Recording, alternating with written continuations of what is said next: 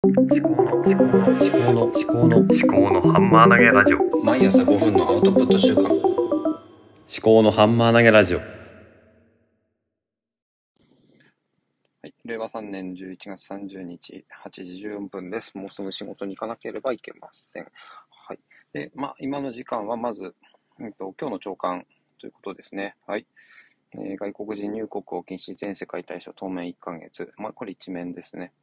えー、只見線再開来週、来の秋めどということで、まあ、これ福島県の記事ですね。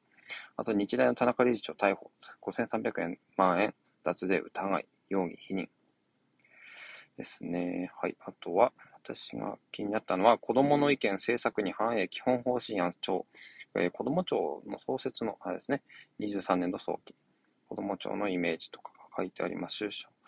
うんと、1000人の閣僚がいて、その下に子供庁がつ、子供意見を聞いて、それを政策に反映する仕組みを作るっていうことですかね。これ本当にできんのかな？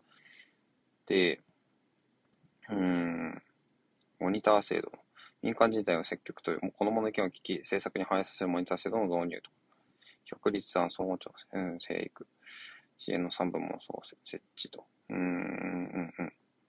ということですね。うん。どうなんでしょうね。まあ、子供を選挙に参加させればいいんじゃないのかと思うんですけどね。投票してもらったりとか。18歳以下でも、なんか、投票できればいいんじゃねえのって思ったりします。で、子供の方は将来、その選挙の影響を受けるわけですから、子供の投票権を確保するっていうのはありなんじゃないのかなと。逆に、うん、いいんじゃないかなと思いますけどね。そうすれば政治家も子供に対してどのような政策をするかっていうのを真面目に考えるんじゃないかと思うんですけどね。はい。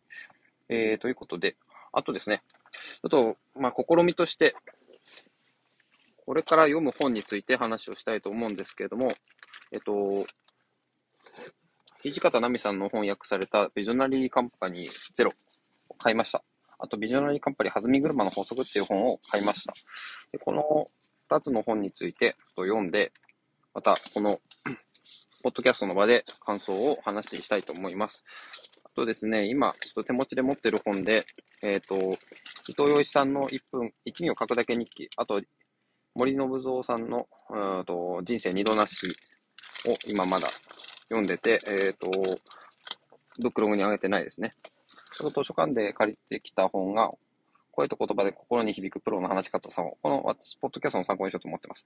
あと、京都施設図書館というライフスタイル、これは買った本なんですけども、これは読み終わりましたんで、ちょっと近々ブクログに上げて感想を共有したいと思います。あとはですね、これも図書館借りてきた考えるとはどういうことかっていう、えー、梶谷真二さんっていう方ですね。なんか、このアウトプットに使えそうだなと思って借りました。で、じゃあ仕事に行ってまいります。ではまた。